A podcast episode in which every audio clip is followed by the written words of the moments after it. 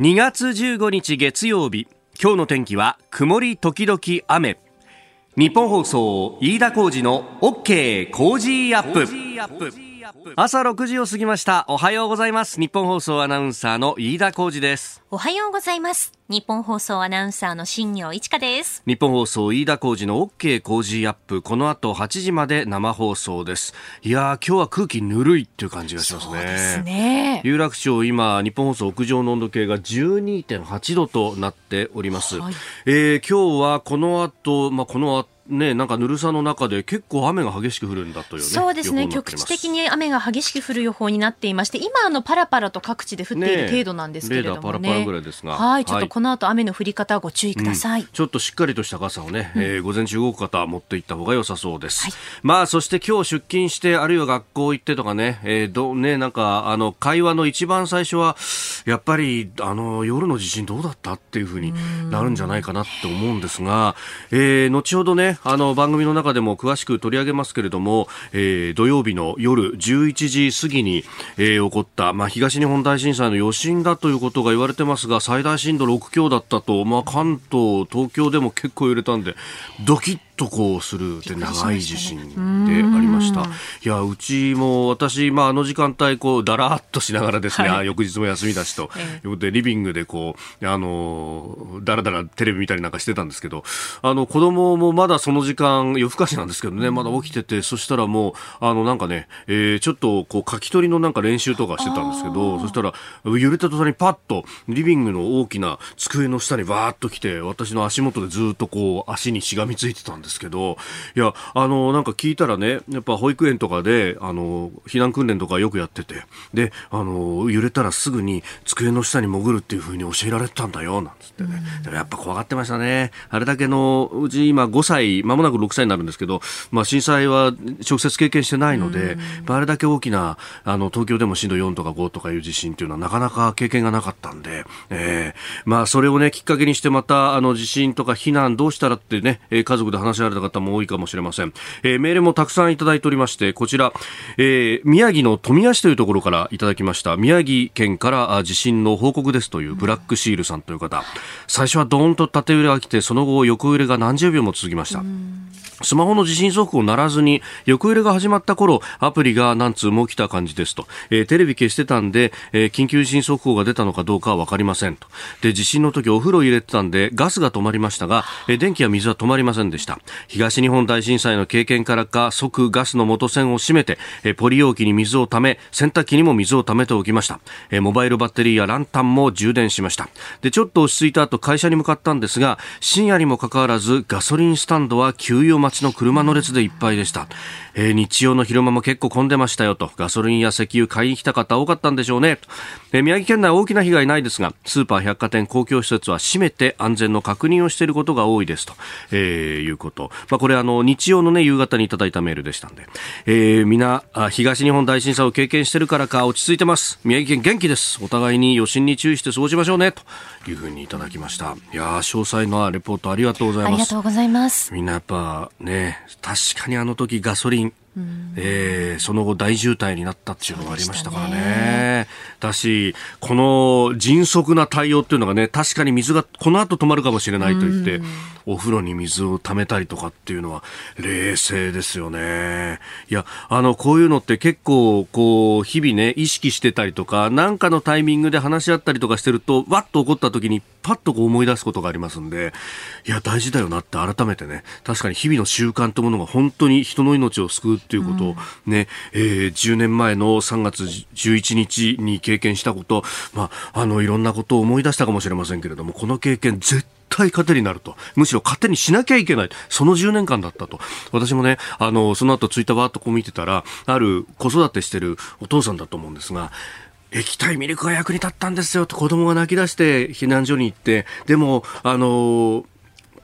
哺乳瓶加えさせて、で、液体ミルク飲ましたら、あの、飲んでくれて落ち着いて寝寝られましたっていうような書き込みがあって、そう、10年前はこれでも苦労したんですよね。お湯がない。水があってもお湯がない。お湯がないと粉ミルクは溶けない。そう。これね、普段生活してると意識しないことっていうのが、こういう緊急時になるといろんなことがね、不具合が出てきて、それがでも、あの、あ、ここ直してこうねっていう、こう、社会が進む糧にもなるというね、むしろそうしていかなきゃいけないと、あれだけの尊い命が亡くなったということのね、意味っていうのを、まあ、改めて考えさせられる夜で、えー、ありました。えー、3月11日に向けても、いろいろこの番組でも取材してまいりますんで、またお聞きいただければと思います。あなたの声を届けます。リスナーズオピニオン。この傾向ジアップはリスナーのあなた、コメンテーター、私、田新行アナウンサー、番組スタッフ、みんなで作り上げるニュース番組です。今朝のコメンテーターはジャーナリスト、須田慎一郎さんです。えー、取り上げるニュースですけれども、まず6時台にですね、須田さんに、えー、この後すぐご登場いただきます。えー、6時からズバリ提言工事専門家会議、えー、ワクチンについて、えー、詳しくお話をいただこうと思っております。えー、それからあ7時台ですけれども取り上げるニュースがまず7時頭森喜朗東京オリンピック・パラリンピック組織委員会会長辞任そして後任についてというニュース、えー、それから宮城福島の地震についてこちらはですね、えー、現地福島ラジオ福島の深野健二アナウンサーに、え、当時の様子詳しく聞いていきたいと思います、え、そしてアウン・サン・スー・チー氏についてミャンマー情勢さらに中国が BBC 放送を禁止したというニュース、え、そしてアメリカ、え、トランプ大大統領弾劾裁判無罪判決と無罪評決というニュースも取り上げます。今週は緊急事態を乗り越えろ。6時からズバリ提言。工事専門家会議と題してこの時間から専門家の方々と緊急事態を突破する方法を考えていきます、えー、今朝はジャーナリスト須田慎一郎さんです。おはようございます。おはようございます。よろしくお願いします、はい、お願いします。朝早くからありがとうございます。いえいえまだ真っ暗ですね。まだ真っ暗ですね。本当。さあでは早速ですが緊急事態を乗り越えるための提言お願いします。はい。コロナワクチンは今すぐキャンセル待ち制度を整備せよ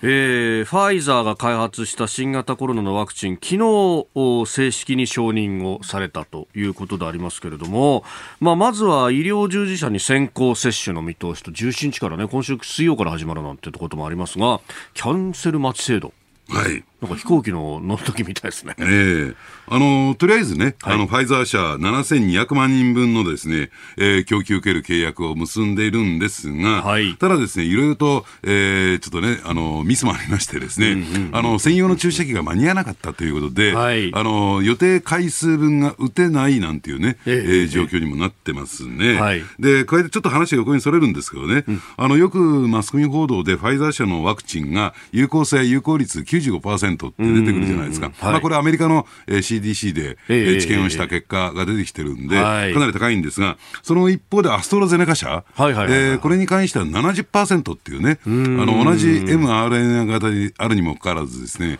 えー、結構ブレが出てきてるんだけども、あのこれ心配する必要ありません。心配する必要ない。えー、どうしてかっていうとですね、うん、あのその後ですね、これなぜか不思議なことに、はい、そのワクチン濃度を50%にたまたま下げちゃったんですって。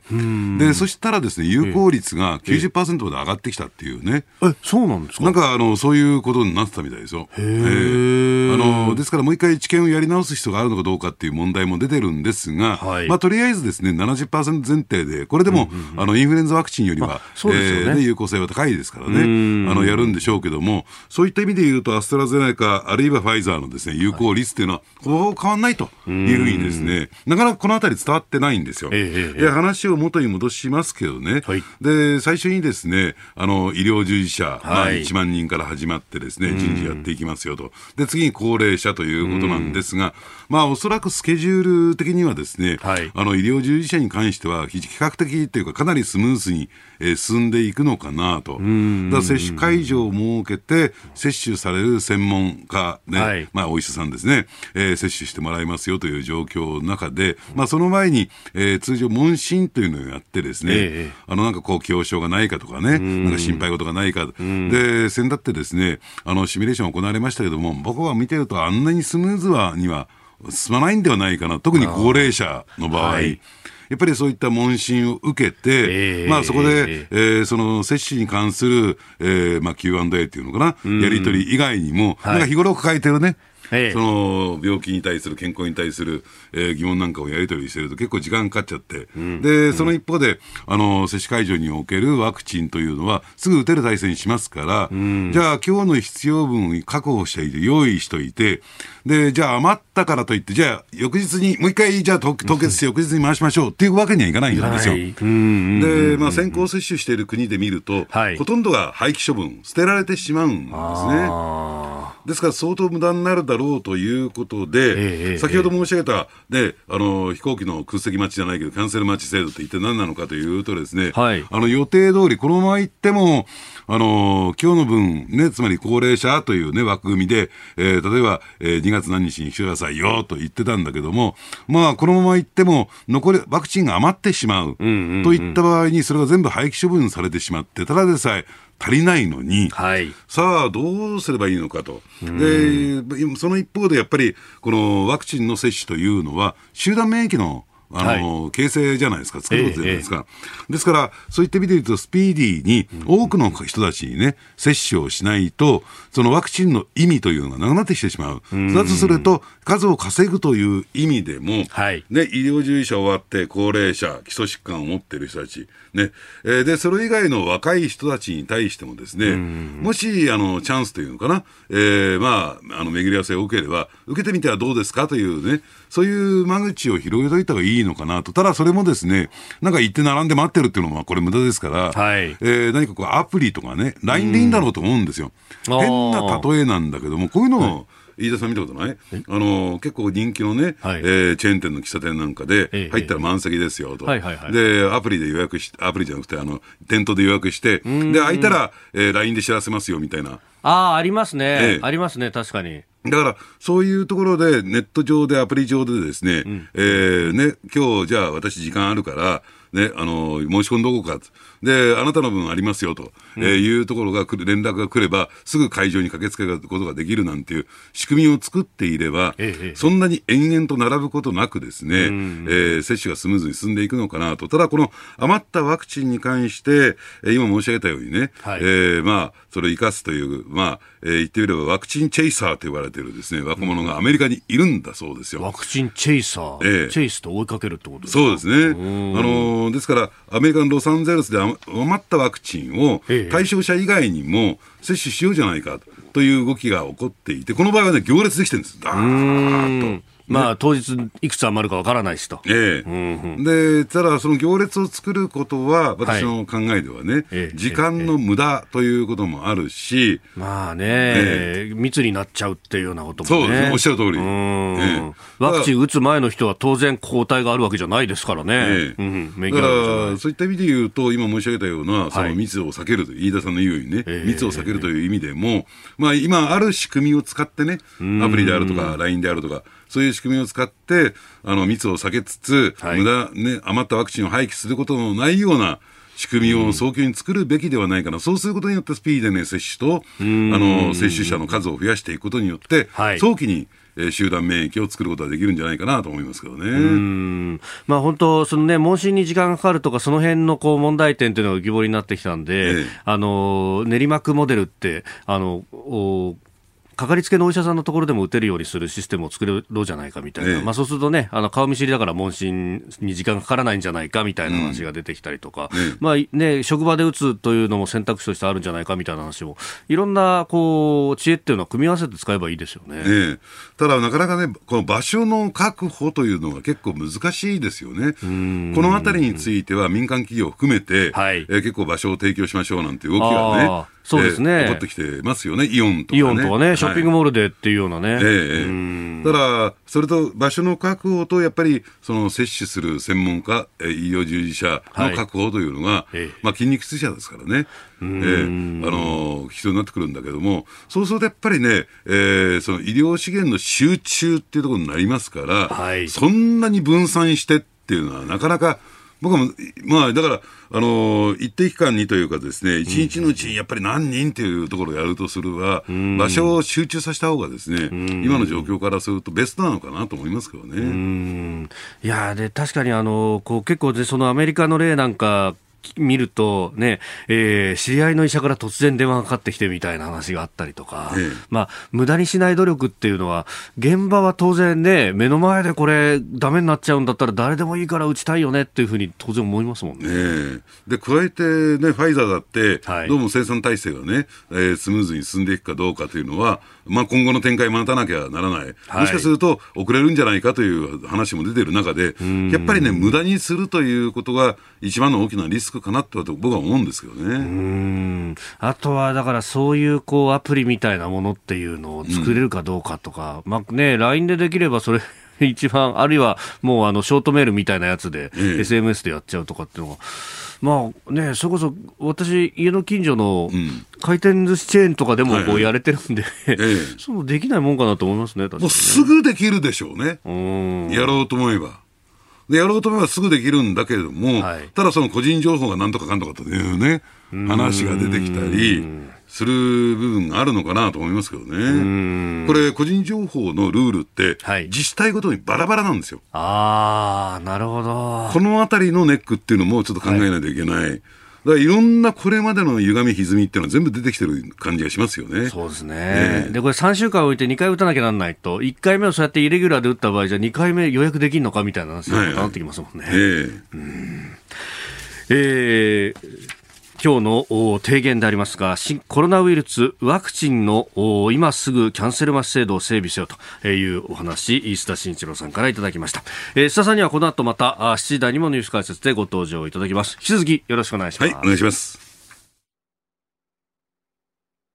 ここが気になるプラスです。え今日は新聞一般紙は朝刊休刊日であります。えー、ですので、まあ、スタジオに入ってきているのはスポーツ新聞のみということになってます。まあ、各紙バラバラという感じで、地震についてね、えー、日刊スポーツは一面トップですし、あとはまあ、デイリーは藤波と、お中日、東中は荒木、内野守備、走塁コーチについてというですね、えー、えー、いう形になってます。後ほどまた、あの、詳しくは、えー、エンタメトレンドアップのゾーンでご紹介していければと思っております。で、まあ、あの、そんなこんなでですね、長官がありませんので、まあ、ウェブ上で、こう、ニュースをこうざーっとこう見てたりなんかしてたんですが、まあ、その中ですね、えー、昨日の昼過ぎに配信されたニュースですかね、えー、オスプレイ、えー、5機が岩国基地に到着というニュースです。あの、陸上自衛隊がこのオスプレイというね、新しい機体を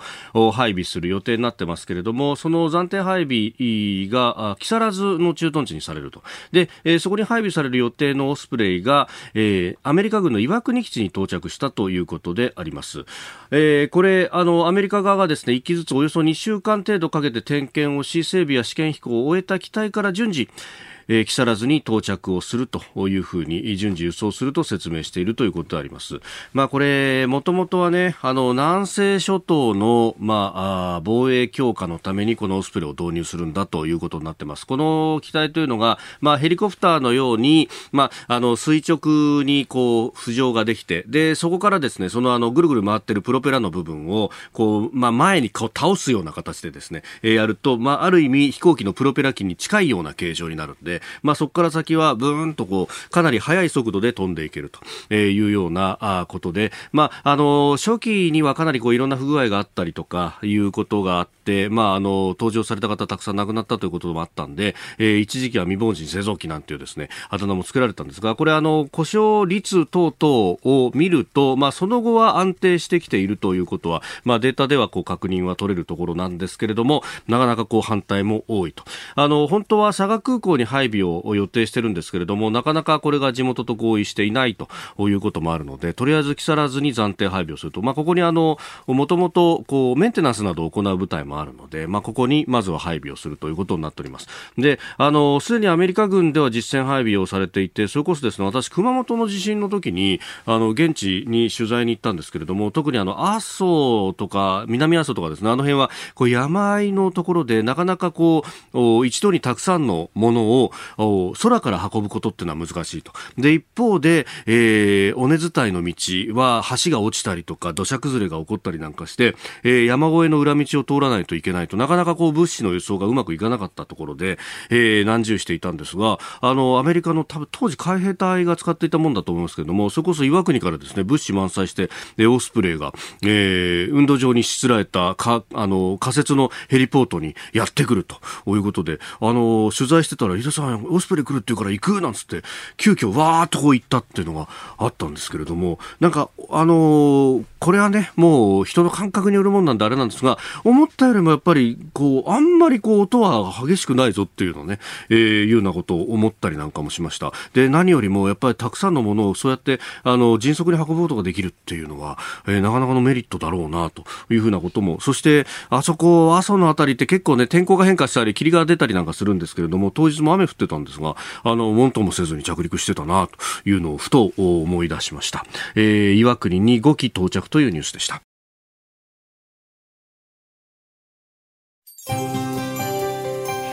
ここでポッドキャスト YouTube でお聞きのあなたにお知らせですラジオの日本放送飯田浩二の OK コージーアップではお聞きのあなたからのニュースや番組についてのご意見をお待ちしています。菅政権の政策や経済対策新型コロナ対策などぜひメールツイッターでお寄せください。番組で紹介させていただきます。あなたと一緒に作る朝のニュース番組飯田浩二の OK コージーアップ。ニッポン放送の放送エリア外でお聞きのあなたそして海外でお聞きのあなたからの参加もお待ち待ちしています。2月15日月曜日時刻は朝7時を過ぎました。ではこちらのニュースから参ります。森喜朗会長公認1週間以内に絞り込みへ。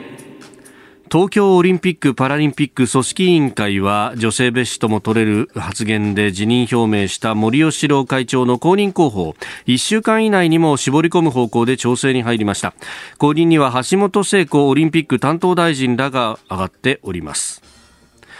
えー、金曜日のなんか昼ぐらいに川淵さんやっぱり受けないっていうようなことが出てきて、えー、なんだかバタバタバタバタっとねいろんなことが出てきました。ああ、そしてなんか週末はもうほとんどね、えー、公認予想みたいな感じでいろんな人の名前が出てきてますね。ねあのー、ですからね、この公認問題と言ったらいいんですかね、はい、あるいは組織委員会の会長人事と言ったらいいのかな、うん、えー、がですね、もう明らかに政治問題。になってきてると、えーえー、要するに誰を据えた方が、えー、今後の政局にとってね、与野党に与党にとってダメージが少なくて済むのか、はい、あるいは今年予想される、えー、衆議院選挙でですね、えーまあ、ダメージが少なくて済むのかみたいな、そういう政治案件になってしまってますよね。えー、で私ね、非常にこう残念なんですよ、はい、どうしてかっていうと、ある意味でね、今回の問題の本質って一体何何だったのかっていうと、うん、あのまあ、クォーター制と言ったらいいんですかね、クォーター制っていうとだ、大体政治制度に国会だとかね、えに関わることを指すんだけども、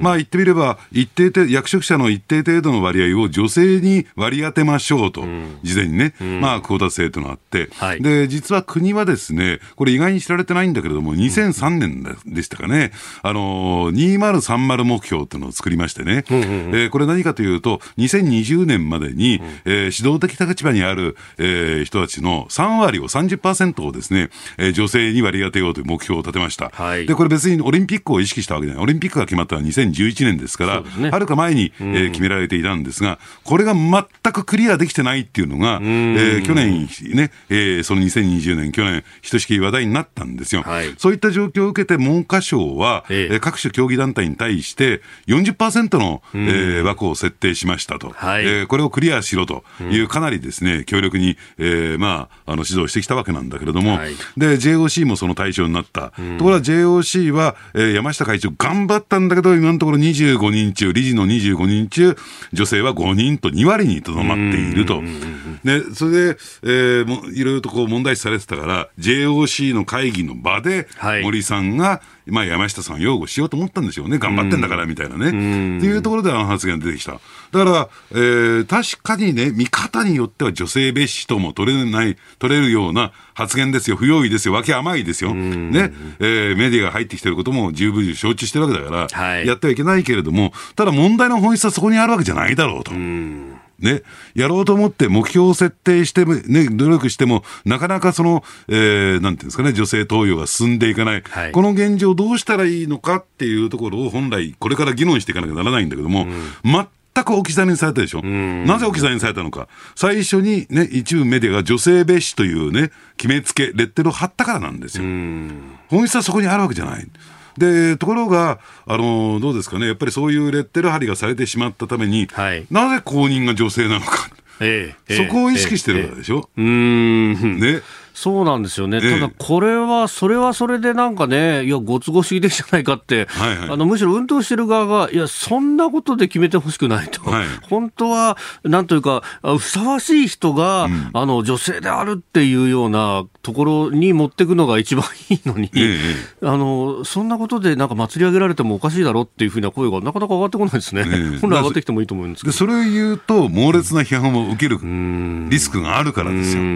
だからそもそもの問題設定誤っちゃったから、はい、会長人事が大迷走して、えー、で、今、飯田さん言われたように、はい、まあ、あの、五輪参加者スポーツ選手が、えー、望まないようにっていうとおかしいかもしれないけども、えー、本来あるべき姿っていうのが追求できなくなってきてる。を引いちゃった。だから森さんを辞職させたことが、はい、えー、公認人事に関してですね、えー、大きく影を落とし、なおかつ、先ほど申し上げたですね、女性の登用っていう問題も封印してしまった。罪深いなと僕は思いますけどね。うん。いや、これね、あの、日本がじゃあこれから先どういう社会を作ろうとしていくのかっていうような、こう議論で、そこにはご高齢の方もたくさんいるんだから、うん、なんか、あの、一部で老害みたいな批判がいっぱいいったじゃないですか。これ今度は、こう、年齢差別の別のベクトルに行ってしまうんじゃないかってずっと思ってたんですけど、ね、老人蔑視ですよね。逆にね。ええ、でもそうなってしまうと、こう、なんか、社会の分断より進んじゃうじゃないかと思うんですけどね。だからね、そういった点で言うと、今年はね、うん、え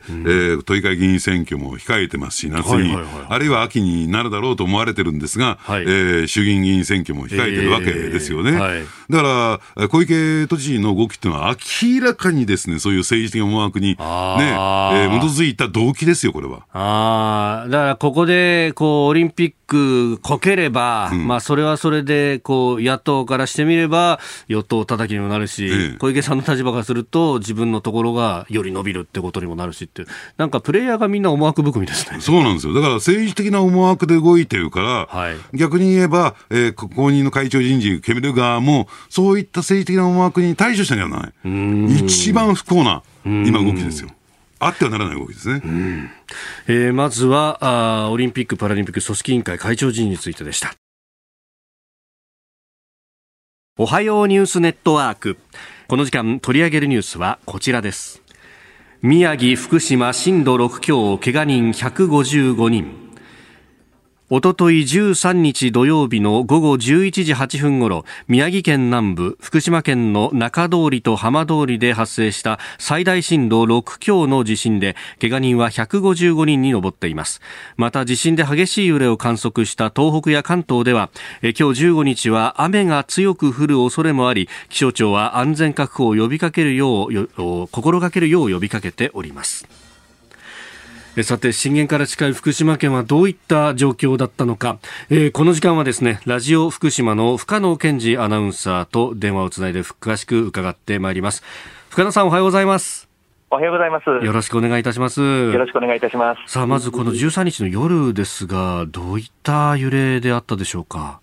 えまあ、私はあの11時過ぎということで、福島市内の自宅にいたわけなんですが、はい、え最初にゴーという地響きのような音が聞こえてきて、その直後に小刻みに揺れ始めました、でその後に大きな揺れが襲ってきまして、そのゴーという音から完全に揺れが収まるまで、少なくとも1分はあったかと思います。あ。じゃあ、断続的にこう揺れ続けたと、結構激しかったわけですね。そうですね、ただあの、私たち東日本大震災を経験しておりまして、はい、まあ、東日本大震災の時は私、ラジオの生放送中に地震に遭ってしまって、まあ、全く違う環境だったので、一概に比較はできないんですが、はい、東日本大震災は長さ2分40秒ありましたので。なるほど。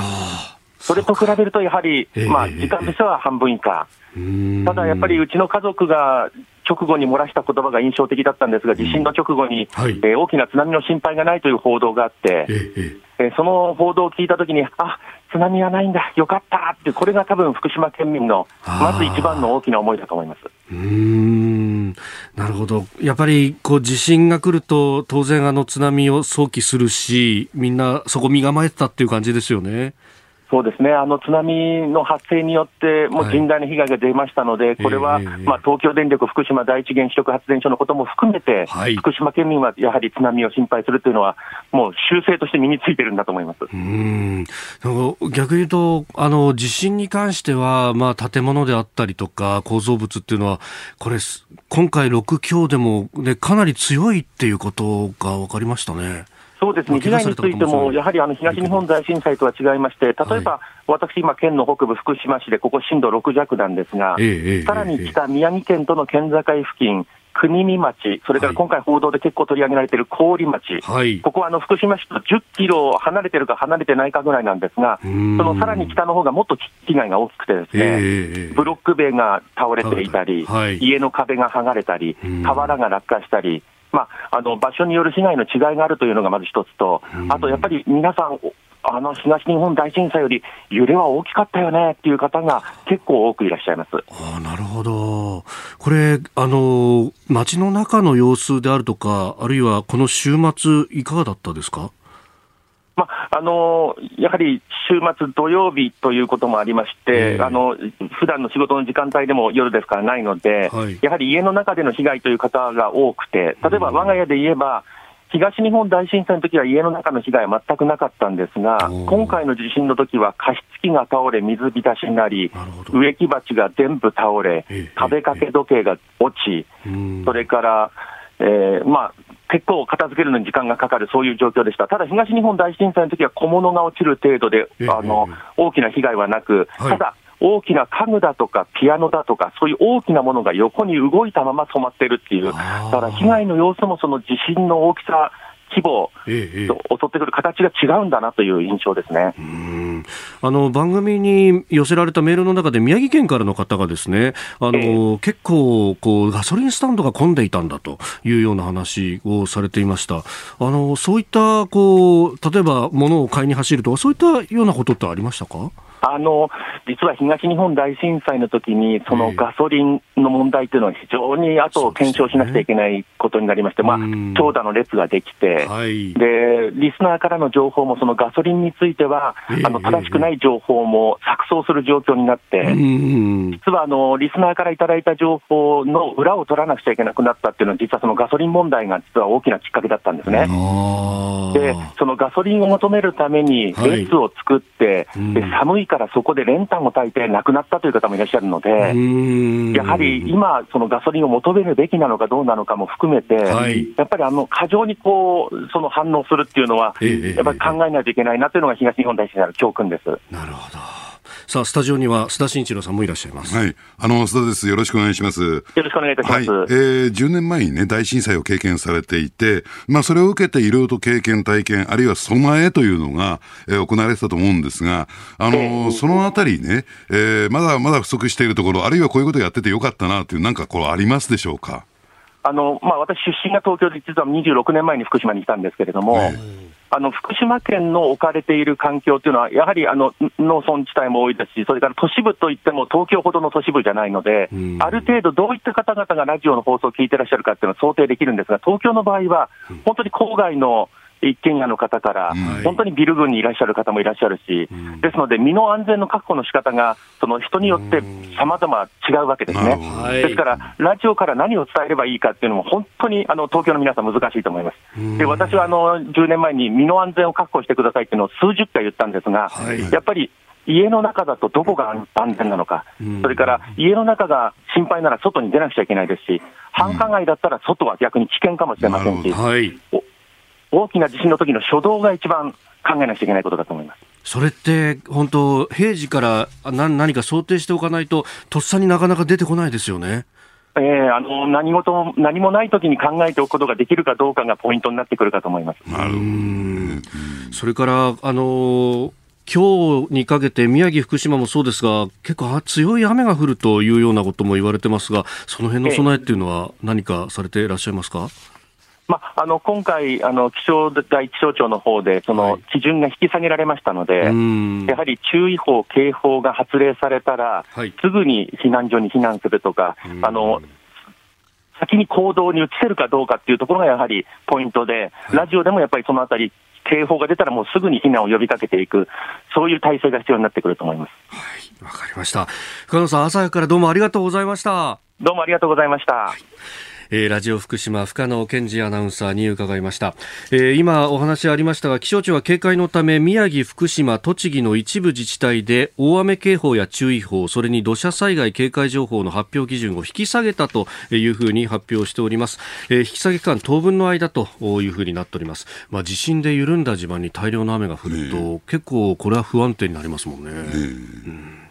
えー、まずはあこの地震、えー、どう現場は伝えたかというあたりも含めてお話を伺いました、えー、そしてもう一つ用意していたニュースなんですがアウン・サン・スー・チー氏今日15日拘束期限軍の行動が焦点ということでミャンマー情勢これも、えー、今月頭にクーデターがあってずっと事態動いてますよね須田さん、うん、あのですからねアメリカの動きというのが一番注目されるんですが、えー、もういち早くですねあの制裁っていうのを決めて、はい、あのかなりですねプレッシャーかけてるんですが、まあ、これはねあの、やっぱり民主党政権の、えーまあ、部分っていうのかな、はい、負の部分とは言わないけれども、が色濃く出たなと、やっぱり人権重視だから、やっぱりそうせざるを得ない、はい、ただその結果、どういう状況を巻き起こすのかね、えー、やっぱりこのミャンマー、まあ、あの今、東南アジアをめぐってはですね、まあ、中国と西側がですねせめぎ合いをやってるところなんですよ。はい、じゃあ、そのミャンマーっていうのは、えー、必ずしも中国寄りじゃなかった、それをそこをですね中国側に追いやっていいのかどうなのか、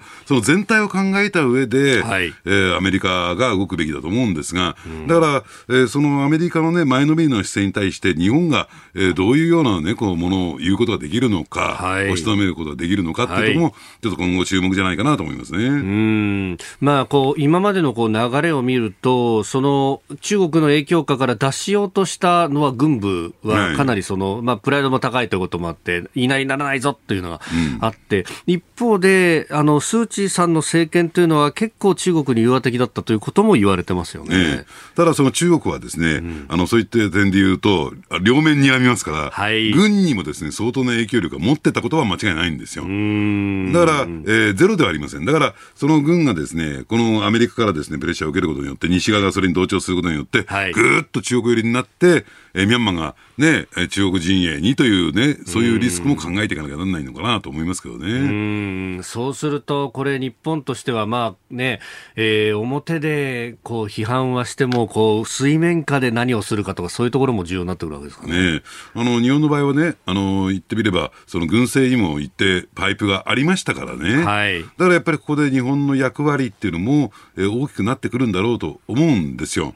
だからその調整役、はい、えー、というところが期待されてるんですが、えー、じゃあね、今、菅政権内政にかかりきりですから、えー、そういった余裕があるのかないのかね、本来こういったところで動かなきゃならないんだけれども、はい、えー、その辺がですね、動けないという状況になると、ちょっとですね、やっぱり中国にとっては非常に有利な状況になってきてますよね。うんまあね、あの、この間の米中の首脳会談では結構厳しいこと言ったっていうことが言われてましたけど、はい、実際とはちょっと違いますよね。そうですね。えー、えー、この時間、須田慎一郎さんとお送りしてまいりました。おはようニュースネットワークでした。続いて、教えてニュースキーワードです。中国 BBC 放送禁止。中国政府はイギリスの公共放送 BBC のワールドニュースの放送を禁止しました。新疆ウイグル自治区についての BBC の報道やイギリス当局が中国国営のテレビ局の国際放送の放送免許を取り消したことへの対抗措置とみられます。えー、ウイグル人の女性が拘束され性的暴行を受けていたと当局の施設の中でというようなことの報道。があったということであります。ええ、まああのね中国が切ってきたカードっていうのもね、はい、意外にしょぼいなというね。もともとですね BBC の国際放送ってあの中国ではごくごく一部のホテルとまあ、ね、まあ認められたと言ったんですが一般の人はねあの受信できないっていうね、はい、一部認められた特権階級だけだったわけですからそういった意味ではほとんど影響がないのかなと思うんですよ。でぜひね、えー、これ注目していただきたいのは、えー、こういったことがあったのをねご記憶ありますかね、2020年、昨年なんですけれども、はい、7月にですね、うん、あの、ファーウェイの、まあ、ファーウェイっていうのは、あの、通信機器だけじゃなくて、中継局、えー、この、実はイギリスでですね、あの、5G のですね、えー、中継局を受注したんですよ。はい、国の発注の事業としてね。で、ところがですね、もう、えー、財政支出は進んで、あの、出ててですね、で、もう中継あの局のですね、建設作業が進んでいて、1はもう完成したんだけども、それを全面的に白紙撤回に持ってったっていう一件が、はい、えー、昨年の7月にあったんですが、なぜそうなったのかっていうのが、日本できちんと報道されてないんですよ。これ、イギリス議会で大問題になったんですが、議論が進んだんですが、何かというと、はい、要するにファーウェイというのは、新疆ウイグル自治区で監視システム、監視カメラ等の監視システム、これに対して、えー、技術提供している、あるいは機器提供している、そういう犯罪的な企業なんだと。犯罪企業っていうね、えー、そういう認定とか物言いをですね、はい、イギリス議会で行われたんですね。で、そういった犯罪的企業に、えー、加担していいのかっていう議論が起こったんですよ。で、結果的にそれはおかしいということで、はい、えー、全部ひっくり返るというね、状況になった。ね、えー、わけなんですね。えー、ですから、その、しその、その時からですね、この新疆ウイグル自治区問題というのは、非常に大きくイギリスの政治の中でクローズアップされ、1点目。そして、えー、中国に対しては、その人権というね、えー、いうところに対して厳しく望むようになった。はい、ね、だから、あのー、この、あの、ファーウェイのね、排除というのと、えー、今回ですね、この BBC がこういったことを報道しているっていうのは、えー、これ、つながってる話なんですよね。ですから、あの BBC がですねこういったところに、え力を割いて、はい、経営資源を投入してですね、はい、社会的になって、え取材し報道してるっていうのもたまたま偶然ではなくて、えそういった、えイギリス国内のですね空気といったらいいんですか、うん、流れともう、えー、連動してる話なんですね。なるほど、え確かに去年の夏頃っていうと、うん、ね、まさにその BBC があの中国大使を、まあ、中ロンドンの中国大使を自分の番組に呼んできて、えでこんな映像があるんだけどどう思うんだっていうふうに、うん、えあの手錠されて目隠しされて列車に乗せられていくみたいなウイグルでの映像を見せたりなんかそういうところっていうのもこうつながってきてるんですね。ええ、あのですからこれからですね、はい、あの間違いなくイギリスはですねこの、えー、新疆ウイグル自治区問題これアメリカと連動していますから英米はですね、えー、そういう、ね、方向で行くんだろうなと、えー、ただそのあたりに対してまだまだ及び腰なのが、えー、大ヨーロッパの大陸側と言ってるんですか？だから、え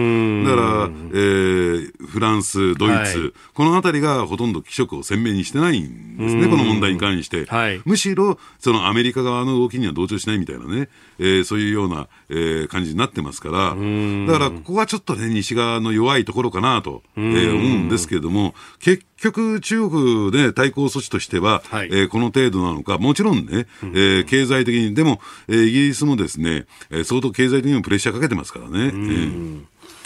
えー、今日のテーマ、キーワードは中国 BBC 放送禁止というところでした。続いて、ここだけニューススクープアップです。この時間、最後のニュースをスクープアップ。議事堂襲撃事件めぐる弾劾裁判でトランプ前大統領に無罪評決。アメリカ連邦議会議事堂の襲撃事件をめぐるトランプ前大統領の弾劾裁判で陪審員を務める上院議員による評決が日本時間14日行われトランプ氏は無罪となりました有罪とするためには定数100の上院で出席議員の3分の2以上が賛同する必要がありましたが50人いる共和党議員の多くは無罪と判断しました。まあ、もともと17人ぐらい造反しないと難しいと言われていましたが。ええ。あの、ですからね、可能性としてあったのはですね、はい、やっぱりこの弾劾裁判自体が、もう、あの、辞めた大統領に対する弾劾裁判ですから、うん、あの、違憲だと、はい、いうね、えー、違憲だから裁判なんか必要ないんだっていうことで、欠席する人も出てくるのかなと。欠席すれば、えー、賛成者の数がですね、ラインが下がってきますから、そうなったら、えー、弾劾が、えー、成立する可能性があったんですね。だから、出席した上で無罪票を投じたっていうところが一つ大きなポイントなんですよ。でただ、そうは言ってもですね、はい、やっぱり今の共和党っていうのは、ほぼイコールトランプと、であのやっぱり大統領選挙で7400万票取って、はい、まあ、共和党の支持者のかなりの部分がトランプ前大統領支持者ということですから、なかなかそこを考えるとね、はい、えー、上院議員もですね、えーまあ、特に、えー、来年中間選挙控えてますからね、まあ、そのことを考えるとですね、えー、経験にはっていうかね、トラン反トランプには回りにくかったのかなと、私は思いますね。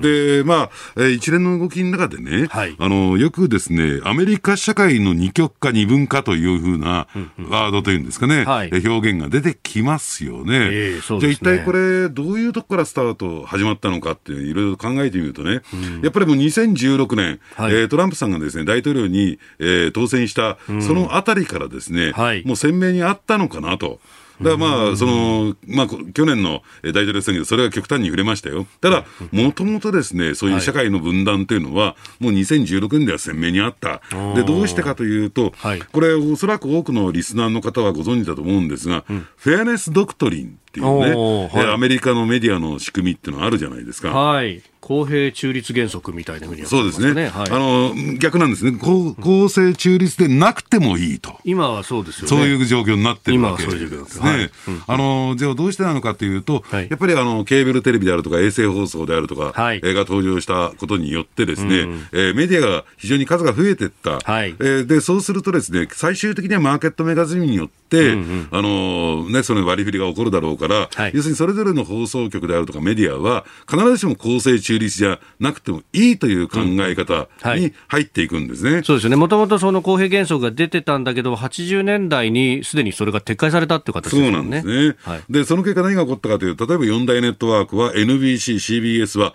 明らかに民主党支持なんですよ。ね、まあ ABC もどちらかというと民主党支持なのかなと思うんですが、はい、あの、ですから FOX がですね、ええ保守系放送局というふうによく名付けられるんですけれども、ね、日本じゃそうやって言われてますね。えはい、まあ確かにね、2016年そうだった。えー、トランプさんに、えー、支持者のうち、えー、ね、どこのを情報源としてますかっていうと、トランプ支持者のうち40%はですね、フォックスですと答え答えたっていうね、えー、結果が出てる。ところが私びっくりしちゃったのは、はい、あの、昨年の大統領選挙なんですよ。もうほとんど、えー、すべてのですね、テレビ局、メディアが、反トランプに回っちゃったんですね。で、フォックスも含めて。ええー、フォックスも。だからフォックスっていうのはですね、キャスター、はい、キャスターによって、えー、結構色合いが違うんですが、はい、トータルで見ると、全体で見ると、えー、非トランプ、反トランプになってしまったんですよ。だ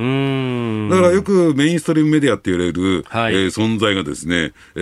ー、非トランプ、反トランプで回ってしまったという、そういう状況になって、で、結果的にですね、両者が混じり合わない、えー、ネット系であるとか、ローカルラジオ局の方に、トランプ支持者がダーッと行ってしまって、全く違った、なんかパラレルワールドにいるかのような、はい、えー、情報発信が行われていた。これが二極化の最大の要因かなと私は。メディアの役割って、やっぱり大きいんだろうなと思いますけどね。うんまあ本当、同じ事象でも、こう、どう角度をつけるかだし、あとは報じる報じないも、それぞれの局によって変わってくると、えー、本当、違う世界が見えるっていうことが現実に起こるんですね。ねあのですからね、はい、あの今問題になっているニューヨーク州知事のですね、はい、えー、クオモ氏の問題、ね、え。ー、えー、ありますよね。あの老人ホームなど高齢者施設で新型コロナウイルスの死者数を公表しなかったと、あるいは公表したけれども、その数というのはかなりこう少なく公表していたと。いうようなことで、これ、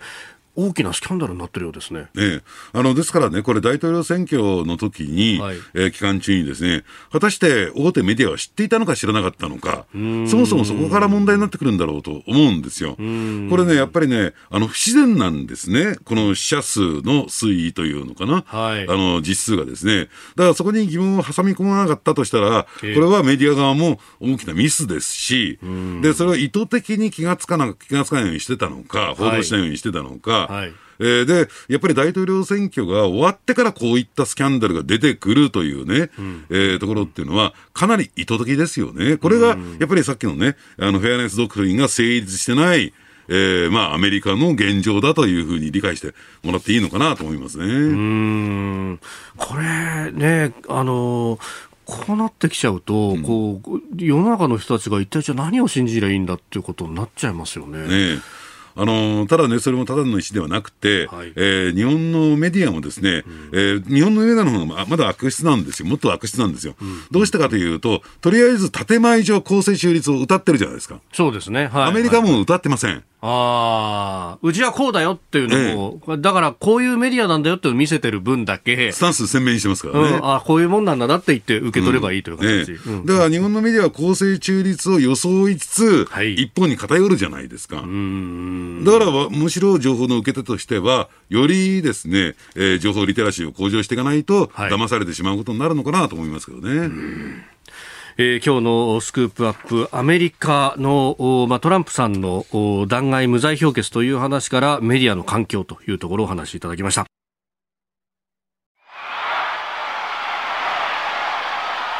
My uh, distinguished guests and my fellow Americans, this is America's Day.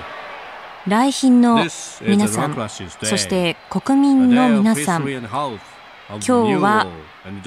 コージーの日だ、コージーの日です。我々は1年に6回、2ヶ月に1回訪れる試練から、ポッドキャスト、そして YouTube、番組は尊く脆いものだと改めて学びました。コージー史上、これほど多くの難題に直面。した時代はほとんどありません。これを克服するためには言葉以上のことが必要だ。民主主義の中でも最も得難いものを必要とする番組を聞くことによる結束結束です。我々は東京有楽町に立って日本放送から毎朝ラジオ放送を行っています。平日、月曜日から金曜日、朝6時から8時までの2時間。回数もすでに700回を超えました。しっかりと理解をしてほしいです。聴取方法の相違が分裂につながっては